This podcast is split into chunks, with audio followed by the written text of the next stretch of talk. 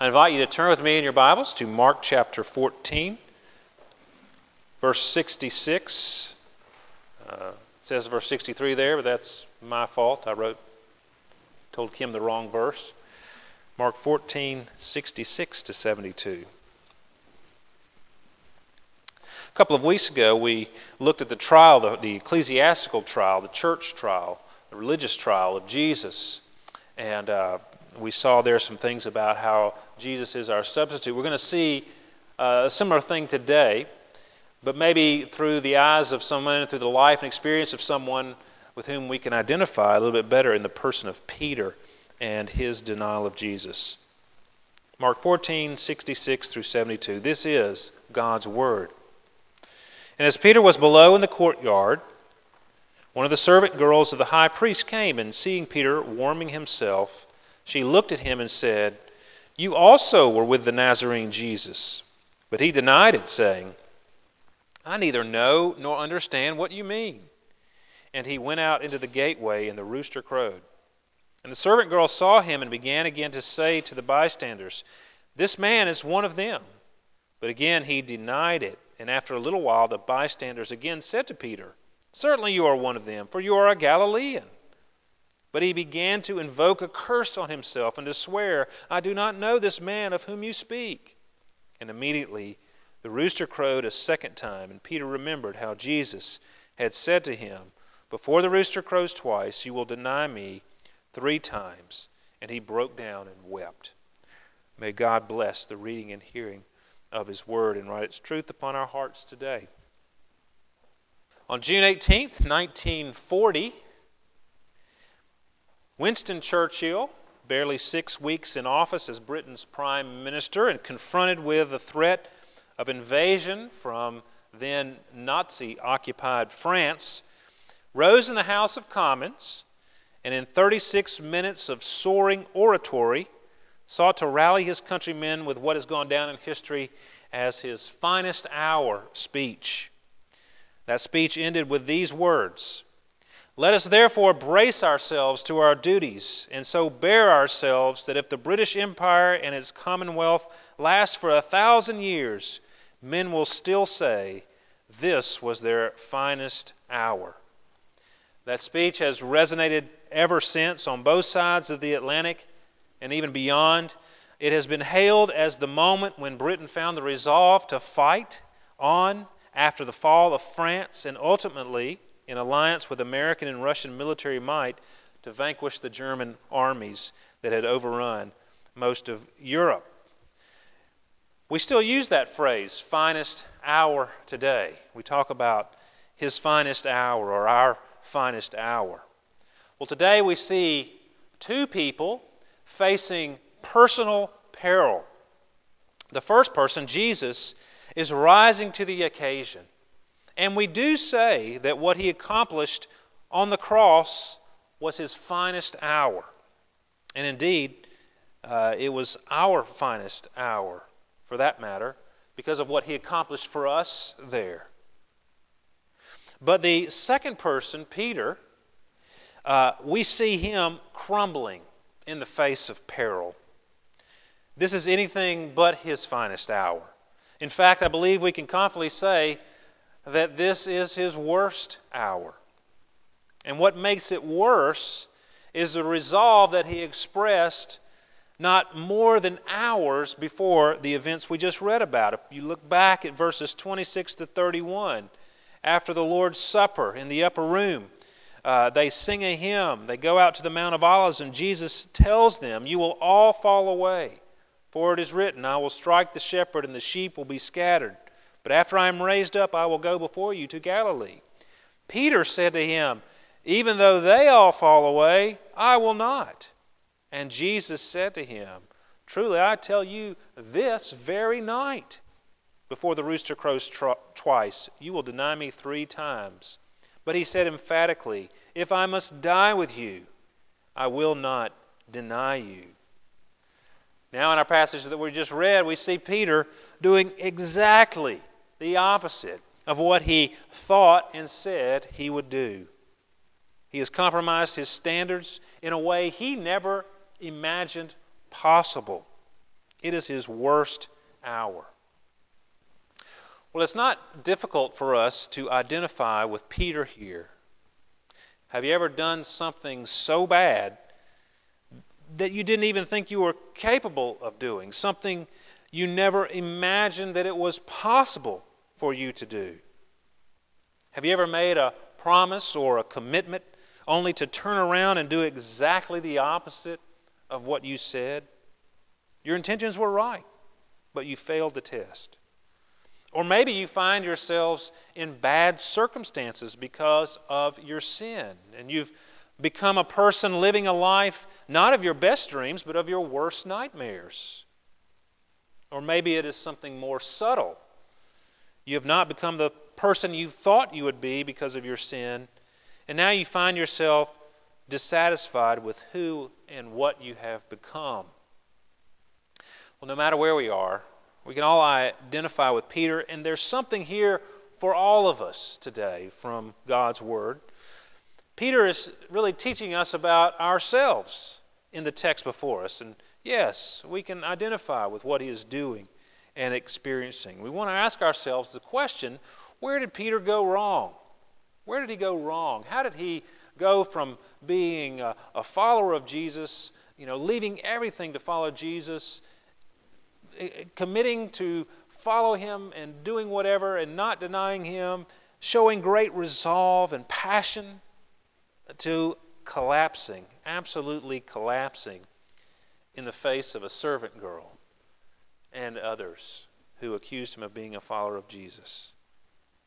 Where did he go wrong? And, and how can we avoid that collapse or recover from a collapse like Peter's?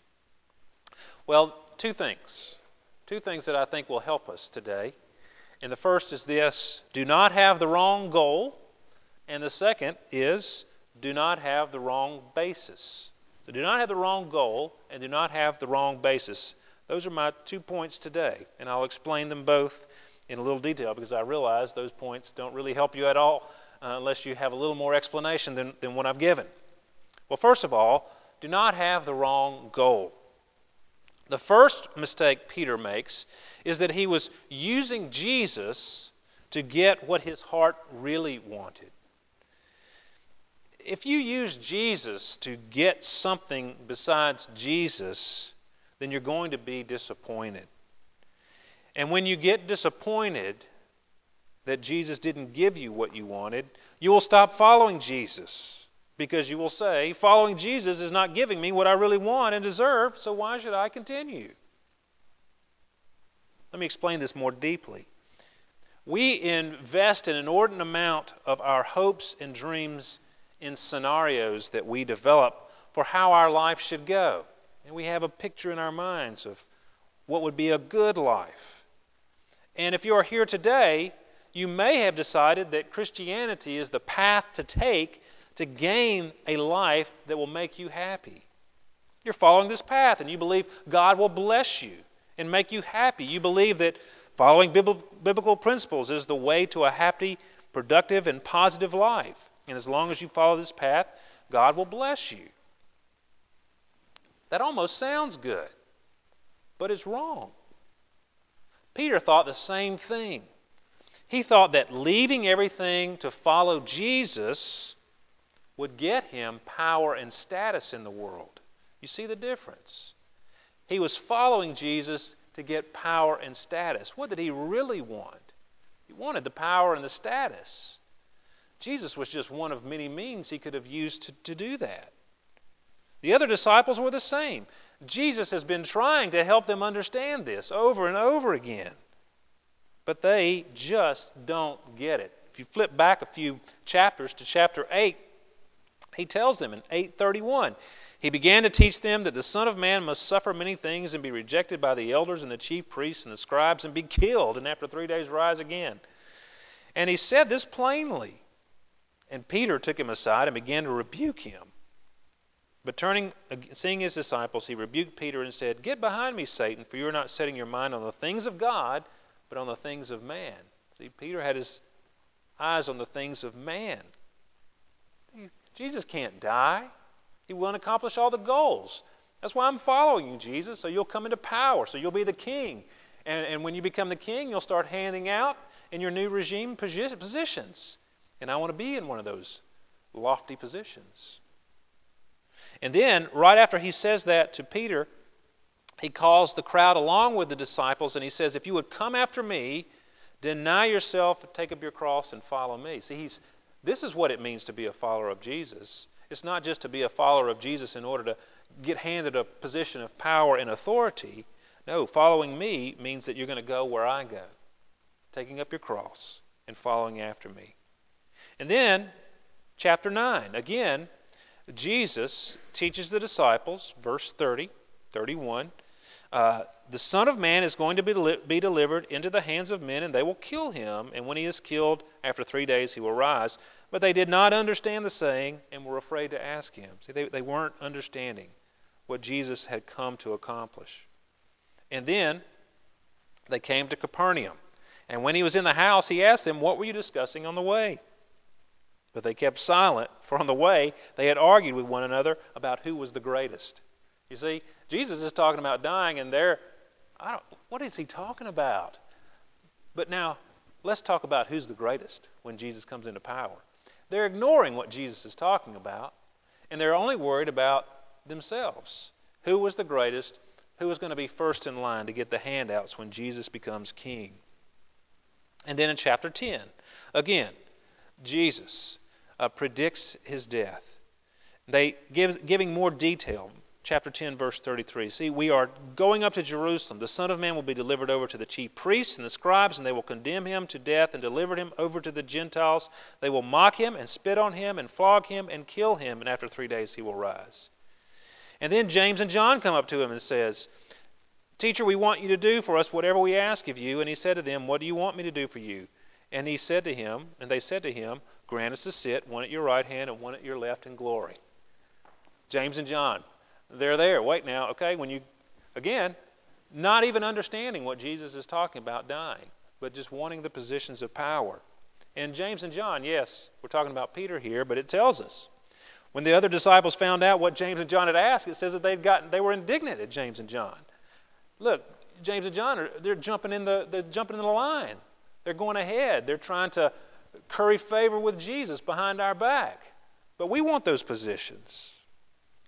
See, Peter and the other disciples had hitched their wagon to Jesus in order that when he became king, they would be in line with the positions in the new regime when they were being handed out. And now, here in chapter 14, we see all their dreams are dying right before their very eyes, even though Jesus had warned them that this was the very thing that was going to happen. Now imagine what it was like with Peter. You know, he had built a scenario up in his mind. This is how my life is going to go. I'm following Jesus. I've left everything to follow him, and, and I'm going to get blessed for it. And now he sees Jesus being falsely accused, being uh, beaten, and the bad guys are winning. He's not overcoming evil and injustice, but the bad guys are having the upper hand. Peter had left everything for Jesus, and now what? Peter's cowardice and lying are easy to understand, and he's now defenseless. He has no inner resources, and he's just acting out of self preservation at this point. Now, what happens when our life does not turn out the way we think it should? What happens when following Jesus does not result in the life we imagined? What happens when Following Jesus did not make us happy. Well, we turn somewhere else to make us happy. And that's when we find ourselves doing things that are quite against our moral principles. We have to ask ourselves are we on a happiness quest or are we on a Jesus quest? And there's a difference between following Christianity and following Christ. Let me give you an example. There's countless television preachers, like Joel Osteen, for one. He has so many people listening to him because he is telling them that following Jesus will make them wealthy and healthy. His audience thinks that money and health is the way to happiness, and they're using Jesus to get it. Jesus is not the goal, it's just the means to the goal. The real God they're pursuing is the idol of money and health. Now, that's a blanket statement, I don't know everybody's heart that listens to Joel Osteen or the others.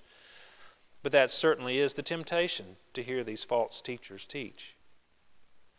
Do not use Jesus to get what you think will make you happy. You will only be disappointed and will soon be turning elsewhere to cope with the disappointment and or to find happiness. Pursue Christ and him alone. And when you put yourself in his hands, you know the journey may take you through the valley of the shadow of death, but we don't have to fear evil because his rod and staff are there to comfort us and he's with us wherever he, wherever we go. We know that we have him, and that's all we need. And that's the difference. So, Peter, he's going to get it sooner or later. Uh, it's going to require Jesus rising from the dead, coming back, and for 40 days teaching them, revealing himself to them, and helping them to understand what it's all about. And, and things begin to crystallize for him, but at this point, he's got the wrong goal. He's going to make an adjustment, and he's going to understand. And we need to do the same thing sometimes. It's easy to fall in to having the wrong goal.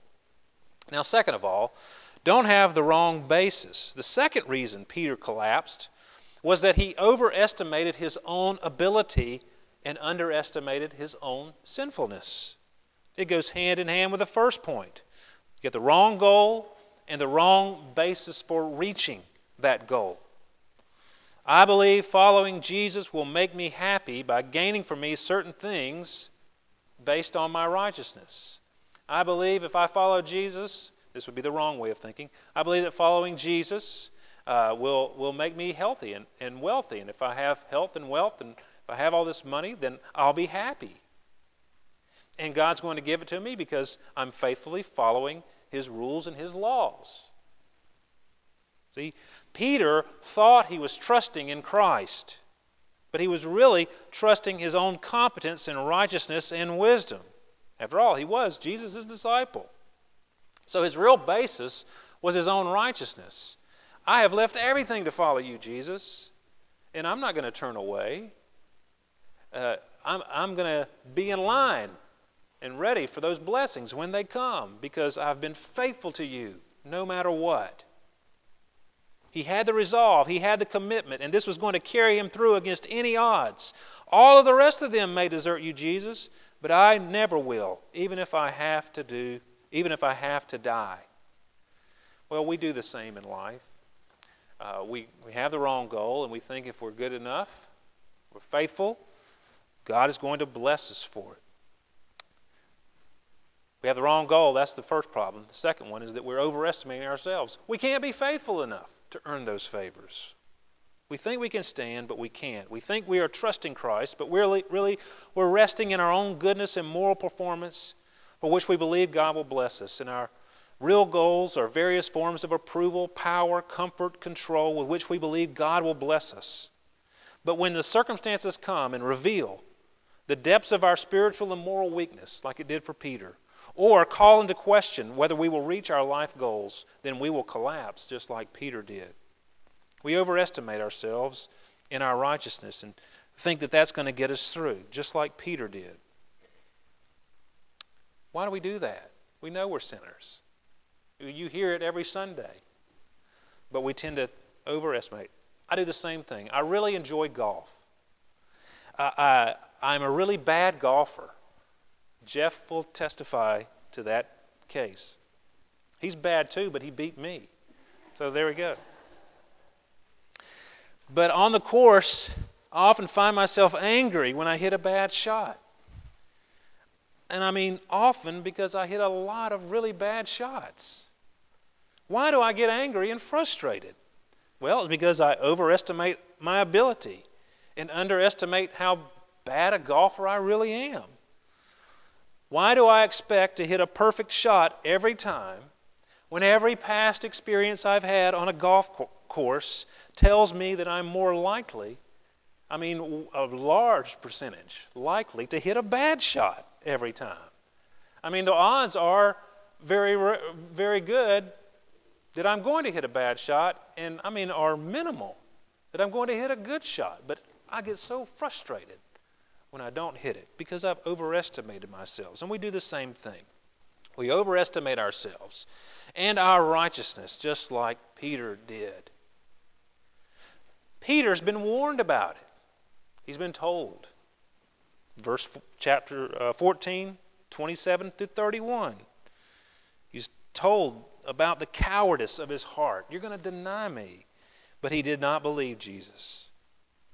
He only began to weep in repentance after he denied Christ.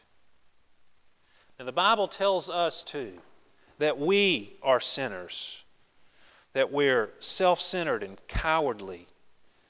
Will we laugh off such an assessment of ourselves, not taking it seriously? Or will we begin to repent now and look to humbly depend on God and make changes now? I like car restoration shows like Fast and Loud and Overhaulin'. Uh, they take old cars and uh, restore them and sell them, and or restore them for a person who's been trying to restore them and couldn't. Uh, I really enjoyed the transformation. This piece of junk that they had, and these guys are experts, and they make it look brand new. Well, yesterday I was watching one of these shows, and they took this old 1960s Ford. It, it was out in a field. Uh, it was you know, there was weeds growing through the bottom of this thing. It, it, was completely rusted. There was no engine in it, and the tires were literally rotten on the thing. And these guys bought it for just a few dollars, and they completely restored that car, put a big old new engine in it, and turned it into this sweet looking dragster, and then they sold it for tens of thousands of dollars. A complete restoration, complete overhaul of this thing. And we got to recognize that we're like that old car. We need a complete overhaul. We need a complete restoration. And, and Mark is showing us what Jesus has done to do just that. You see in this passage, Mark is a master storyteller. Uh, he's, he's meaning us to compare and contrast Jesus and Peter. Peter didn't recognize his own brokenness and his own sinfulness and how he needed God's grace. Let's not make that same mistake, but recognize it that we need, because we're so broken, we need what Jesus is doing for us. What did Jesus do for us? We see the comparison and contrast of Peter and Jesus in five separate ways here. Both Peter and Jesus are being questioned. Jesus was being interrogated by the whole Sanhedrin and the high priests, verses 55 and 61. Meanwhile, Peter is questioned only by a mere servant girl. Two, both Peter and Jesus are being charged with something that will get them into great trouble. However, the charges against Jesus are false, while the charges against Peter are completely true. He, he was a disciple of Christ. Three, both Peter and Jesus respond to the charges. However, while Jesus professes and declares the truth, Peter denies the truth. Four, both Peter and Jesus are with the guards. However, Jesus tells the truth despite the consequences, and he is beaten by the guards, even though he's innocent.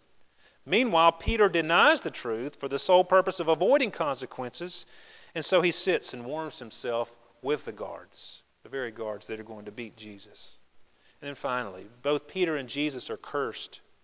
However, Jesus receives the condemnation of the Sanhedrin unfairly. Meanwhile, Peter actually brings down the curse on himself in verse 71 May I be cursed and condemned if I am his follower. Peter is self condemned and justly. Why this comparison and contrasting that Mark is doing here for us? Well, Mark's trying to make a point. Jesus is our substitute, the one who is completely blameless and innocent. Is pronounced guilty and, and bears the curse and the penalty that we deserved, and the one who is guilty goes free. And that's what Jesus has done for us. As it says in 2 Corinthians 5:21, I quoted it to you last time. God made him who had no sin to be sin for us, so that in him we might become the righteousness of God. This is double imputation. Our sin is imputed to Christ, is credited to Christ, transferred to Christ, and God's righteousness is imputed, credited, transferred to us. And that's how we are accepted. Not on anything that we've done, because we stink. We're, we're worse than that old car. We need a new car to be put in our place, and Jesus is that one the perfect car, the perfect human being, the perfect Savior. And we have to see this salvation comes by weakness. That was the plan all along and what Jesus was trying to tell them. He, he dies in weakness and it becomes enormous strength. He is raised from the dead and comes back in power. And this salvation that comes by weakness is appropriated in weakness, in repentance, in faith, in faith, in recognizing that we are broken. We need a Savior. We need someone outside ourselves to save us, and there is someone there whom we can call upon and depend on who has done it for us. We cannot do it ourselves. And it's only when we come to that point that we can receive this wonderful salvation that Jesus is procuring, even for Peter, while Peter is denying him.